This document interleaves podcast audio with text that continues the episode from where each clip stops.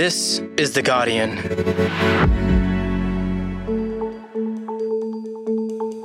I'm Jane Lee, and this is Campaign Catch Up, bringing you the top news and analysis on the 2022 federal election. It's Wednesday, the 4th of May. Today, Chief Political Correspondent Sarah Martin joins me to discuss the political fight of Treasurer Josh Frydenberg's life. But first, here's what happened today. The rising cost of living dominated the day after the four major banks passed on interest rate hikes to their customers. Prime Minister Scott Morrison was in Adelaide saying the government would shield Australians from tough economic times better than the opposition. The waters will remain choppy globally, and the headwinds will still be there. And what you will need is a government that knows how to handle this, that has been through the testing times of these last three years and has brought the Australian economy through. Now is not the time to risk Labor, who over three years still do not have an economic plan, and a Labor leader that doesn't even know what's going on in the economy and couldn't tell you what the cash rate or the unemployment rate even was three weeks ago. Labor leader Anthony Albanese was in Melbourne what is the RBA's cash rate? The RBA's cash rate is 0.35. He said the opposition had a plan to grow the economy without adding to inflationary pressures. And Australians, when they cast their vote on May 21, can think about this. Is this as good as it gets? Because a government that goes into its fourth term doesn't get better. They just get more out of touch, more complacent, more arrogant, and that's what we've seen from this government. The coalition announced it would freeze deeming rates for two years if elected to help pensioners whose cash deposits will grow as a result of the interest rate rises, a promise Labor said it would match. And the Prime Minister stood by his description of New South Wales's anti corruption watchdog ICAC as a quote, kangaroo court. The New South Wales ICAC Commissioner has labelled anyone who refers to ICAC as a kangaroo court as buffoons. You've done that. Firstly, your reaction to being called a buffoon, and secondly, is this why Josh Frydenberg has said that he would choose his words differently when describing ICAC to the way that you've described it? I stand by what I've said about why I don't think that model is a good model for the federal jurisdiction. He can say whatever he likes. Morrison says a powerful integrity commission could turn Australia into some kind of public autocracy, while Labor is promising to introduce one with teeth. This Prime Minister just dismisses any integrity issues. What is very clear is that if Australians want a national anti corruption commission and to clean up politics, they need a Labor government to do so. Coming up, Sarah Martin is here to discuss whether Treasurer Josh Frydenberg could get turfed out of his blue ribbon Liberal seat by a Teal independent.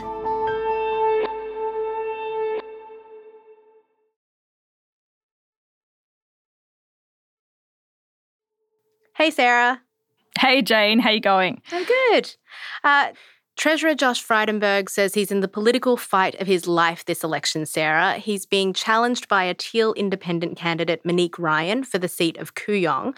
That's a blue ribbon Liberal seat. It's in the wealthy eastern suburbs of Melbourne. Tell me a little bit more about this electorate. So Kooyong is a, a very wealthy inner Melbourne electorate. It's got suburbs like Hawthorn and Kew and suburbs that I think uh, most people, like parts of Glen Iris, most people associate with uh, you know, very blue blood liberal areas uh, in Melbourne. Now, Despite that, over the over the previous few elections, the seat has been becoming more and more marginal for the Liberals, um, and it's only held by Josh Frydenberg on a, a 6.4% margin. Um, and he's now under real threat um, that this seat, which has been held by the Liberal Party, as you said, back to the Menzies days, it's existed since Federation, and it's always been a Conservative seat, and now it is at risk of falling to a Teal Independent because of the changing demographics, but also the changing priorities of of people in these seats who are really now looking for stronger action on climate change. Um, and of course, that is a key part of the campaign being run by Monique Ryan, who's been backed by Simon Holmes à Court and Climate 200. 6.5% is still a fairly wide margin. So, why is he so worried?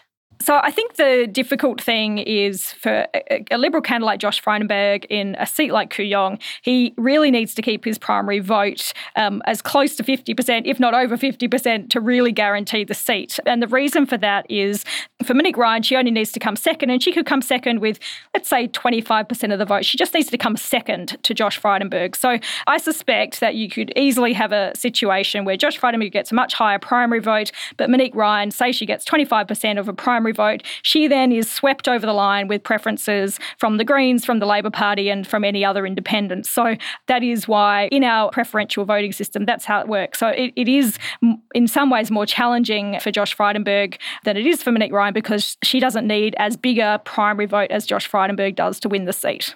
Hmm. Monique Ryan says she supports a federal integrity commission and tougher emissions targets. So, how tough is it for Frydenberg, who's a moderate liberal, to meet her attack on these issues in this electorate? Yeah, it's extremely difficult because obviously um, Frydenberg will say that, well, the government has committed to net zero by 2050. And obviously, he was a, someone who has been pushing for the government to adopt that target, knowing the concerns of his electorate. Um, but I still get the sense that it's not seen as enough and it's not seen as soon enough. So uh, I suspect that it's, it's difficult for him to argue that um, the government has been doing enough on net zero, and particularly given the public saw the, the fight play out quite publicly between the Nationals uh, and the Liberals. And so people are very well aware of the pressures within the coalition party room, where you've got this force of the Nationals really uh, holding back the government's ability to take stronger action on climate change. And I'm sure in many seats where the sitting member is perhaps less high profile, less well known, it's uh, it's less of an issue what role they've played in the last term of parliament. But of course, Josh Frydenberg is the treasurer of the coalition. We've got an election that's being fought on cost of living issues and looking very closely at the government's economic record. So how much does that play into this contest that we're seeing?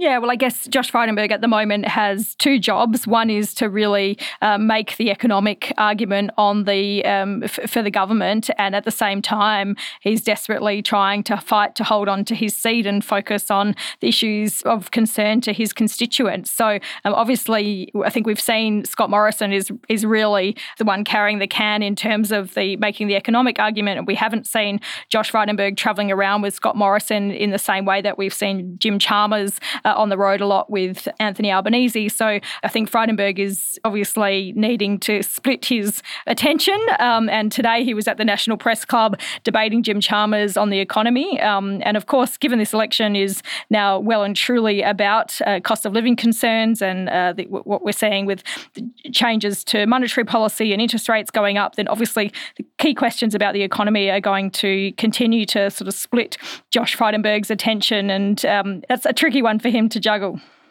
Mm. And you mentioned, Sarah, earlier the changing demographic of Kooyong and, and these inner eastern suburbs in Melbourne. Mm. We, we've been seeing here in Melbourne a really interesting divide. So, Victorian political royalty is involved in Josh Frydenberg and Monique Ryan's campaign. We have former Victorian Premier Ted Baillieu helping Frydenberg's campaign and his son supporting Ryan, saying that he no longer has faith in the moderate wing of the Liberal Party, doesn't think there's a small L Liberal component to the party anymore anymore. What does this tell us about how the Liberal Party, Liberal Party's identity is changing more broadly? Yeah, look, I think it's really interesting because obviously one of the things that the Liberal Party has always been quite proud of is it talks about it, it being a broad church and how, you know, there are classical liberals in the party who are sort of there because of their shared liberal ideals, particularly in terms of economy, but also in terms of libertarian values of free choice and, and personal responsibility. And that has included some quite progressive social views as well as some very conservative social views. And that's always been something for the coalition to manage, or the Liberal Party to manage. And then, of course, with the coalition, you've got sort of even more extremes uh, with the with the Nats coming into the equation. But look, I think it's been it's sort of interesting because we've seen in the last term of Parliament a lot of those moderate MPs have been prepared to flex their muscle in a way that I think we would normally associate with um, national MPs. So we did see quite a robust push from some of those moderate MPs on things like climate. Um, we saw um, people cross the floor Bridget Archer, for example, crossing the floor on the Integrity Commission. And then we also saw a, a, group of moderate MPs cross the floor on the religious discrimination bill. So it's sort of interesting that the moderates, I mean, they're definitely still there and and and um, they're still showing showing signs of life. Um, but I think it's difficult in a, a, party room where obviously you have um, some very strong uh, conservative voices. Um, it's perhaps not always easy for them to get their way, and I think that's something that these independent teals are, are really focused on. They sort of suggest, well, even if your local MP is a moderate, they have limited power in, to uh, dictate the direction of the government, and so you're better off having a teal independent who perhaps can get balance of power on the crossbench and um, leverage some better outcomes that way. Hmm. I mean, as we mentioned earlier, Kooyong is a blue ribbon Liberal seat. So symbolically, it's a pretty big deal if that seat falls to an independent. But what will it mean more broadly for the Liberal Party if Frydenberg loses this fight? Well, I think it's it's a huge question for the Liberal Party, and I think if Josh Frydenberg loses his seat, then I think we can be pretty confident that he won't be the only moderate MP that is under threat to lose their seat. Um, I think there's others who are also obviously at risk. If that happens, well, if, I guess a few things happen. One, it's sort of a realignment of you know who the Liberal Party's people are. Are they going to let go of those people in those inner city seats and uh, direct their attention elsewhere to the outer suburbs and regional seats and hope that they can counteract those losses in those areas? Are there enough seats for them to, to do that and remain relevant as the second sort of political party in Australia? And then, of course, there's sort of on the smaller scale, there's the consequences in the coalition party room itself. And obviously, Josh Frydenberg is seen as a future leader He's always been pegged as a future prime minister. But if he can't retain his seat, then obviously, let's say he does, uh, you know, I think it's unlikely that Josh would lose his seat and the coalition somehow win. So let's say um, Josh loses his seat the coalition is in opposition and they have to, well, the Liberal Party has to pick a new leader. Josh isn't there. I think obviously Peter Dutton then becomes your most likely option. And if other moderate MPs lose their seats, then that diminishes the voice of moderate MPs in the um, party room. And so that's obviously going to have, uh, going to influence the party's direction in terms of policy and um, its sort of priorities uh, on that front. So, it's super interesting. And I think, it, I know we're talking about this as sort of what happens to Josh, but there is a much bigger question at play here, which is what happens to the Liberal Party uh, without people like Josh Frydenberg in it. And I think that's a really big question. And, and the fallout from that is going to be super interesting if it comes to that. Thanks so much for your time, Sarah. I know you're busy, so I'll let you go. Thanks, Jane. Speak to you soon. That's your campaign catch up for today. Make sure you also listen to today's special bonus episode of Australian Politics. Guardian Australia's chief political correspondent Sarah Martin is on the show with Peter Lewis, the executive director of Essential. They'll be discussing the latest Guardian Essential poll figures and the key issues that are driving the 6% of voters who still haven't decided how they'll vote in this election. For those that are undecided, worried about cost of living, which is their number one issue disproportionately, think about this. Labor, albeit modest policy agenda, is about government doing stuff. It's about government taking shared ownership in a home for a low income worker. Morrison's is about letting the market work. To have a listen, just search for Australian politics wherever you're listening to this podcast. This episode was produced by Alison Chan and me, Jane Lee. The executive producers are Miles Martignoni and Gabrielle Jackson. Thanks for listening. See you tomorrow.